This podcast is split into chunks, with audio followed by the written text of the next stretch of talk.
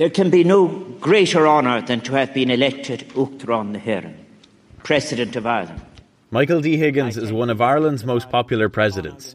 He's this tiny, white haired, 77 year old man, a former politician, and a poet.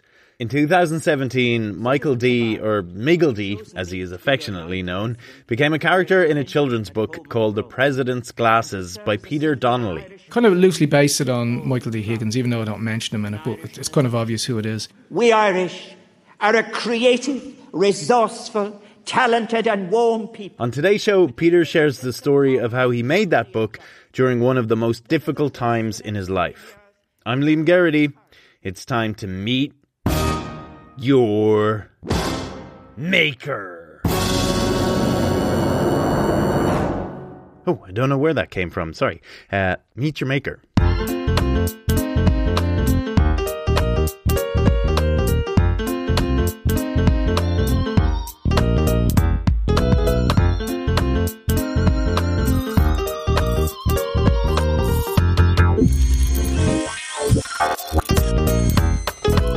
Peter Donnelly has had many creative careers. He started out working in Sullivan Bluth Studios, making films like The Land Before Time and All Dogs Go to Heaven.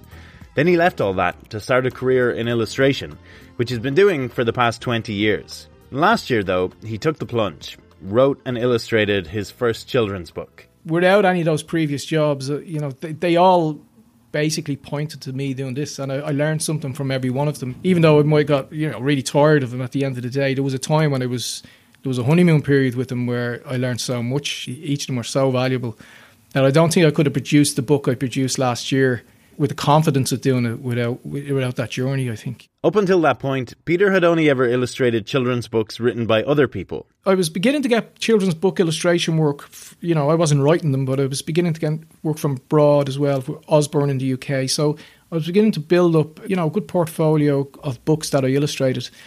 But I kind of said, look, this this is great, but I, I was kind of thinking financially, you know, if I if to make a living at this, what I, what I don't need is a book publisher coming to me and just paying me a flat fee doing a book, even if it's a good fee. And then if the book does really, really well, I don't see anything else on that.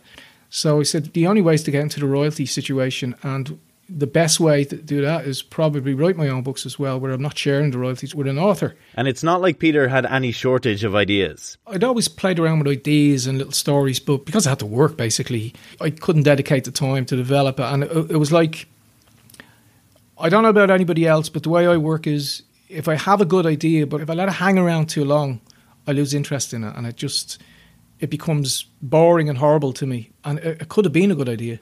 So what was happening was because I was busy, you know, working as an illustrator, that I'd be create these ideas, kind of half finish them and say I'll come back to them and leave them too long and never really kind of develop them. The world is full of hard luck cases of people illustrating other people's books and the illustrators forgotten, like, and, and the authors remembered. I was invited to speak at a book festival by a friend of mine, Niamh Sharkey, just to speak about being an illustrator. It was in Waterford.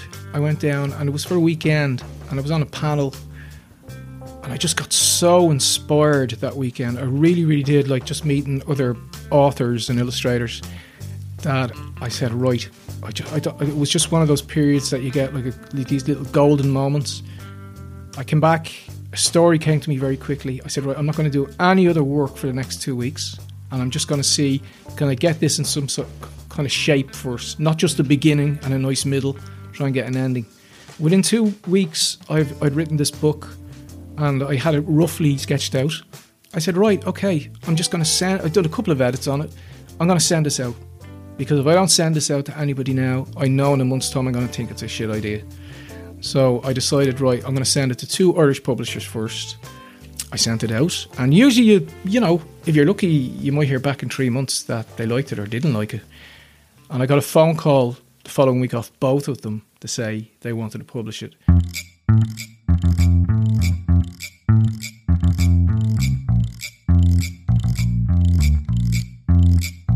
That book became The President's Glasses. It's a children's picture book for about five to six year olds. It's kind of a caper across Dublin. I was very influenced by an illustrator called Miroslav Sasek, who done a lot of these travel books in the 60s. beautiful illustrations. And I, I kind of wanted to do something about Dublin, but I wanted it to be story based, where his were, were kind of more travel books. So I had this idea of wouldn't it be beautiful to illustrate Dublin in this in this style that I had? And Dublin was, you know, was changing by the week almost. So it was becoming a different looking city, and I kind of wanted to capture some of the the older places in it, like you know, before you know we had big glass buildings behind them. That in itself wasn't enough, so I needed a kind of a, a heart and soul. You know, I needed a character, and I said, "Hey, why not introduce a character that everybody knows already?" President Higgins, we would be honoured if you would now address us. Kind of loosely based it on Michael D. Higgins, even though I don't mention him in it, but it's kind of obvious who it is. Basically, about he goes to sign this document in Dublin Castle and he forgets his glasses. He's not going to be able to see me. In this book, he doesn't have good eyesight. That's not about the real president. his wife, who's a very clever woman, she summons the presidential pigeon and she said, Look, your job is to deliver these glasses to the president because there's no way he's going to be able to sign this book without the glasses. So he's got to fly to Dublin Castle before the president gets to sign it and deliver the glasses. So really, it's about a caper. It's about his journey. Really, the president really kind of bookends, you know, uh, the book itself. Pardon the pun, but um, the pigeon has to fly over Dublin and his it's his adventures. And it was around the time of a gay marriage referendum and a lot of things being signed. And I kind of said, look. I'm going to do this story about, you know, he has to sign this very important document. I don't say what it is. The book look is going to look very retro, but the things that happen in it are very modern. So, and you know, th- that's where I leave the page open for people to think what is about, what is he signing, and etc. etc. I grew up in North North Dublin, close enough to the city, and you know by the age of I was used to being brought into town, and by, by a certain age, when I was allowed going to town, I you know I was very familiar with Dublin. Where now I live in North County Dublin, and you know I have a daughter who you know she's 15 now. She wouldn't have had that experience, and I was also very aware that you know a lot of kids are not familiar especially a lot of kids from Dublin are not familiar with Dublin because a lot of people are living on the commuter belt now and they don't have time to go into Dublin. So I thought it would be nice. It'd be a nice educational book and also kind of nostalgic for the parents that don't live in Dublin anymore to kind of bring Dublin up in conversation with the kids. So Peter got a publishing contract and set about creating the book. So it was about halfway through my finishing the book, I suppose, and um, I wasn't feeling well. I was, you know, everything was going great work wise. You know, I, I, was finally, you know, I was doing my own children's book, and you know, like, I think you know, five percent of books get made. Ninety five percent of submissions don't get made. So I had this opportunity, like, uh, I'd arrived. That's what I felt like. I was working hard on it, and uh, I was doing a bit of hiking at the time as well. I was kind of looking after myself, but I started getting really tired, and um, I don't know. I just I just felt like I thought I was getting the flu or something like that. But I noticed I was getting more tired. I was getting these night sweats and things like that, and next my glands were swollen. I was going, God, I must be coming down. Maybe maybe because I, I, was kind of pushing myself too hard working on the book. So I went to the doctor, and uh, they said, "I will just give you a couple of blood tests, you know." And I said, "Grand, you know, so uh, don't worry too much about it." So I went from going to the GP, say, one day, and two weeks later, I was in a cancer ward in Beaumont Hospital. I had been diagnosed with lymphoma cancer, which was a non-Hodgkin's lymphoma. I had a slow, a very slow growing cancer, which had been growing all along, like you know, from say I don't know a year or two previous, but it had just basically come to its head around that time, about halfway through the book. And I, I, God, I was I was devastated. Like I didn't know what to do. I was kind of like, it was a bit surreal because I was on this high uh, work wise, and then to get this other news in, and uh, like, do you know, were, how how do you juggle those two things? You know. One day my mind was on the cancer. Next day my mind was on the book.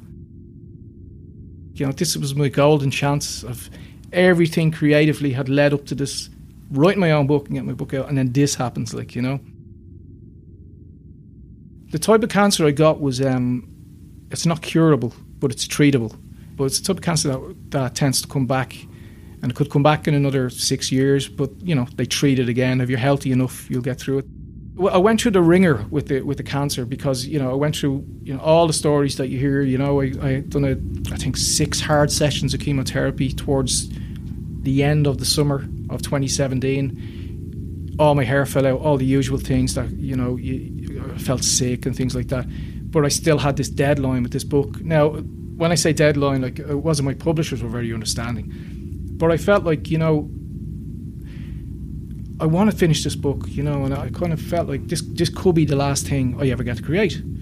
And um, the, the thoughts of that, like that, that, that was horrific. Like you know what I mean. And it was probably a selfish way of thinking, I suppose, because obviously I had a wife and I had a child, which obviously come before work. But on a personal level, I was kind of going. Every day when I drew that book, I was kind of going, God, this this could be the last spread I, I ever do of anything, you know. So I wanted to make sure that, you know what, you know, I really want to do a great job on this. I really, really want to kind of push myself on it, and I really want to finish it. But in a kind of weird way, it kind of helped me deal with the cancer because it motivated me. It took the cancer out of my mind a lot, and I was focused on the book. I think I was very lucky like that. I, I think as creatives, I think we're very fortunate and in darker times, I suppose. And as creators, we're, we're, we're quite prone to darker times, not not necessarily physically. Like you know, it's it's good to be able to have the ability to create something because I think it takes your mind off things. So I worked away on the book and, and I went through, as I say, I went through the ringer with the cancer. I think in November 2017, the book had come out, was finally released.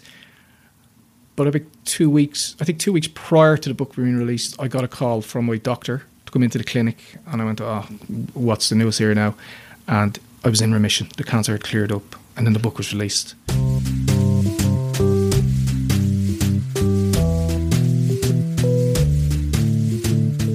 Was just an amazing end. It was a very emotional end to a very emotional journey, two journeys really. Like you know that that kind of ended at the same time, like and ended well at the same time. And it was it, it was amazing. Like it, cha- it, it changed me so much. It changed me the way I approach work, definitely. But it changed it changed me completely uh, as a person. Like you know, and um, to this day, I'm working on my second book, and I'm you know I'm still in remission. Um, I'm healthy. I feel healthy.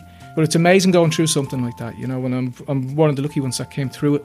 So I was very lucky.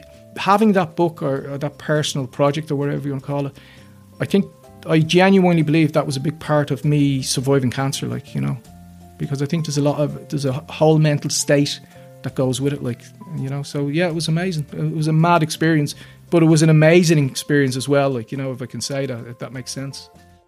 Did yeah. the president himself ever get wind well, of the book? This when the book came out, he was in Australia. Now, obviously, the publisher sent him a copy. He was the first person to get a copy.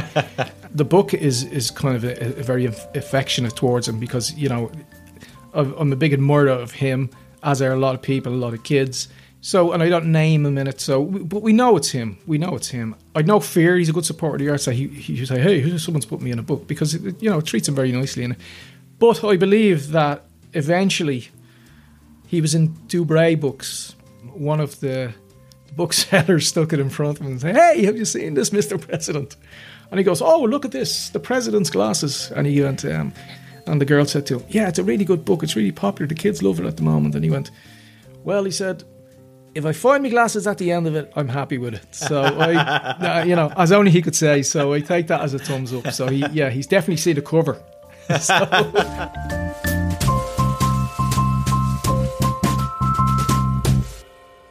Peter has written a sequel to The President's Glasses called The President's Cat, which is out on September 7th. Meet Your Maker is produced and hosted by me, Liam Geraghty. Our theme music is by Breakmaster Cylinder. You know, these past few weeks I've been getting really lovely tweets from people who've just discovered the show and have binge listened to all of the episodes. And it reminds me how powerful word of mouth is for makers and meet your maker. So if you know someone who you think might like the show, why not recommend it to them? Or give it a shout out on your social media, or review the show on iTunes, or some other podcast trope. See you next time.